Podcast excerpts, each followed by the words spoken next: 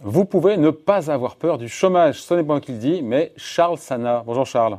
Bonjour David. Fondateur du site insolentiae.com. Euh, vous êtes mignon là, Bruno le, Maire nous parle de 800 000 emplois qui devraient être, être détruits, disparaître d'ici la fin de l'année. Désolé, hein, c'est un peu flippant quand même. Hein. Ah mais c'est c'est carrément, carrément euh, flippant, David, comme vous dites. Sauf ah. que la peur n'évite pas le danger. Comme dit l'adage populaire on peut avoir peur, on peut être très effrayé, mais dire j'ai peur et c'est flippant, c'est pas ce que j'appelle une stratégie personnelle d'anticipation et d'adaptation. Oui, mais jamais le risque de tomber au chômage n'a été, on va dire, aussi, aussi important aujourd'hui. Et pour vous, c'est ça le sujet du jour. Hein. On peut se préparer euh, à mieux gérer une telle issue si elle devait nous tomber dessus ou avant qu'elle nous tombe dessus et donc être préparé l'après? Exactement ça l'idée. En fait, on est aujourd'hui, et par rapport au discours dominant, on est sur cette terrible peur du chômage. On nous annonce une vague sans précédent de destruction d'emplois à la rentrée.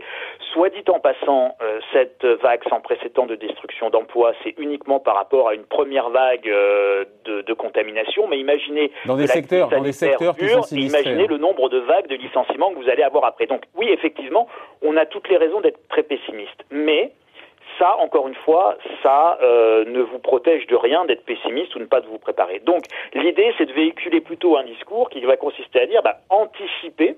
Et si vous êtes aujourd'hui dans une position d'emploi qui est fragilisée, euh, si vous sentez que votre entreprise peut vaciller, eh bien, vous avez tout intérêt à mener une véritable réflexion sur euh, ce que vous savez faire, sur ce que vous pouvez faire. Donc, on appelle ça pompeusement aujourd'hui les bilans de compétences.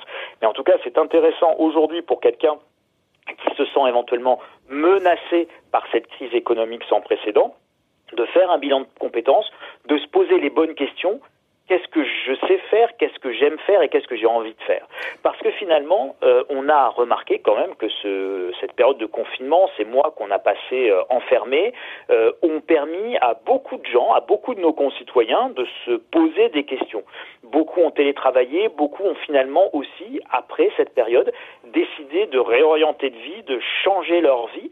Et je crois que ces gens-là nous montrent euh, la marche à suivre en termes intellectuels, c'est-à-dire qu'ils ont transformé un aléa, ils ont transformé une difficulté en une opportunité pour eux. Alors évidemment, vous allez me dire, oui, bah ça c'est facile, tout le monde, tout le monde ne pourra peut-être pas euh, euh, réussir à faire. on n'est pas tous cadres en télétravail. Hein.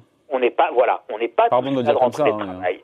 Mais, mais, mais même si on n'est pas tous cadres en télétravail, on a pour beaucoup d'entre nous des comptes personnels de formation que l'on utilise peu ou mal. On a tous accès à des formations en ligne qui pour beaucoup sont gratuites et parfois évidemment euh, payantes. On a des possibilités de stage, on a la possibilité de validation des acquis professionnels ou des acquis, enfin de l'expérience. Donc on a beaucoup de possibilités et finalement, je vais même vous dire David, on n'a jamais eu en tant que citoyen autant de possibilités de se faire des formations, de se faire des reconversions, même parfois souvent rémunérées. C'est ça que vous proposez, de, se réorienter, c'est ça, au final? Euh, Si on a peur de perdre son job, eh ben, on dit voilà, je me réoriente et je regarde ce que je sais faire, etc., bilan de compétences, compte, de, compte personnel de formation, et change de métier? Ça, ça, ben paraît, plus facile à dire qu'à faire. Aujourd'hui, vous êtes professeur dans l'éducation nationale. On peut raisonnablement penser que vous serez toujours demain professeur dans l'éducation nationale si vous souhaitez l'être, évidemment. Donc, a priori, euh, vous ne serez pas licencié, vous ne perdrez pas votre travail par rapport euh, en raison de la crise. Mais vous avez des gens pour qui ce n'est pas le cas et qui savent très bien qu'ils sont déjà sur un siège éjectable. Euh, vous avez déjà des fermetures d'usines qui sont annoncées, des ventes d'usines. Je pense à, à Smart qui, on, voilà, on vend l'usine. Bon, donc, quand vous êtes dans ces situations-là, vous savez que vous êtes, vous êtes menacé. Alors, mais comment on fait? Comment on joue le coup d'après? Comment on se, on se fabrique, on se prépare une porte de sortie dans ce cas-là? Alors, on se prépare une porte de sortie avec l'équation de l'employabilité ou l'équation anti-chômage. Et l'équation anti-chômage, c'est qu'on cherche un boulot qui, qui doit nous plaire. Hein, donc, évidemment, on part de ce qu'on aime. Mais ce qu'on aime doit vous amener à faire quelque chose qui est non délocalisable, non informatisable et non robotisable. Alors aujourd'hui, par exemple, euh, vous travaillez dans une usine, vous allez au Greta, donc vous travaillez dans l'usine Smart, vous avez une forte chance que l'usine soit vendue et peut-être avec un grand plan de licenciement. Ben, c'est peut-être le moment, si vous avez toujours aimé la plomberie, de vous reconvertir et d'aller au Greta, qui est un centre de formation pour adultes, de prendre un, d'utiliser votre compte personnel formation, de demander votre reconversion et de passer votre diplôme qui va en six mois vous permettre de euh, poser votre plaque de plombier, de devenir plombier. Et croyez-moi, aujourd'hui, un plombier, c'est quelqu'un qui n'a pas vraiment de problème de boulot. Parce qu'il est non, non délocalisable, non informatisable et non euh, robotisable. Parce qu'aujourd'hui, quand ça fuit chez vous, ça fuit chez vous. quoi. Et, vous êtes On n'a pas tous envie d'être plombier aussi. Hein. Pardon? On n'a pas tous envie d'être plombier. Hein. On n'a pas tous envie d'être plombier, mais on n'a pas tous envie d'être plombier. On n'a pas forcément tous envie ou la possibilité d'être en télétravail. On n'a pas tous forcément envie euh, de faire euh, du community management pour s'occuper des sites internet à distance. Mais en réalité, quand vous commencez à faire la liste, vous avez une infinie possibilité. Vous avez de plus en plus de cadres qui, par exemple, aujourd'hui, quittent les grandes tours de la défense et passent leur CAP euh, de boulanger-pâtissier pour ouvrir leur boulangerie dans des zones rurales. En fait, David, vous avez aujourd'hui, il faut bien le, il faut, il faut bien l'avoir à l'esprit quand on parle de, de résilience personnelle. Vous avez trois paramètres de votre liberté. Vous avez votre gestion de patrimoine, c'est-à-dire les sous que vous avez à votre disposition. Et vous allez me dire, tout le monde n'a pas d'épargne. Mais en tout cas, quand vous avez de l'épargne, c'est un premier volet de votre liberté et un premier levier d'action. Vous, vous en avez un deuxième qui est votre localisation. Si j'habite euh, Paris, c'est pas la même chose que quand j'habite euh, le fin fond de ma campagne normande. C'est pas les mêmes prix, c'est pas les mêmes coûts pour se loger. Et le troisième paramètre ou levier de votre liberté personnelle, c'est évidemment le travail que vous allez faire.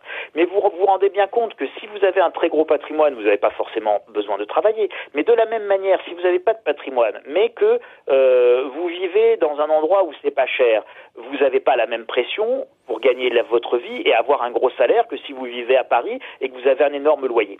Donc en fait, c'est l'articulation de ces trois euh, éléments de votre vie personnelle, que sont encore votre patrimoine, euh, votre emploi et votre localisation, ce que j'appelle le PEL personnel, qui vont vous permettre, en articulant ça, d'avoir une stratégie de résilience personnelle. Oui, mais Charles, tout le monde n'a pas envie de changer de vie non plus. Hein.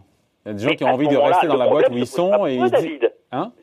Entendez-moi bien, moi je suis pas je, loin de moi l'idée d'imposer quoi que ce soit. L'idée ici, elle est plutôt d'essayer de rassurer les gens en leur montrant qu'ils ont des portes de sortie et que même si la situation est grave, ils peuvent agir, ils peuvent anticiper certaines choses et ils ont certaines possibilités qui s'offrent à eux.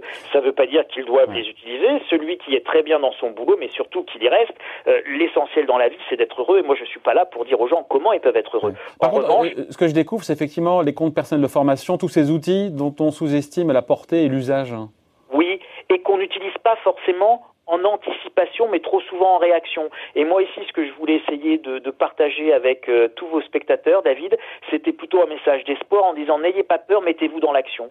Quand on reste tétanisé, qu'on ne fait rien et qu'on attend de se prendre le licenciement dans la figure, eh ben c'est extrêmement destructeur et c'est extrêmement douloureux. Et tous ceux qui sont confrontés au chômage, pour beaucoup, vraiment pour beaucoup, ils le vivent comme un drame personnel.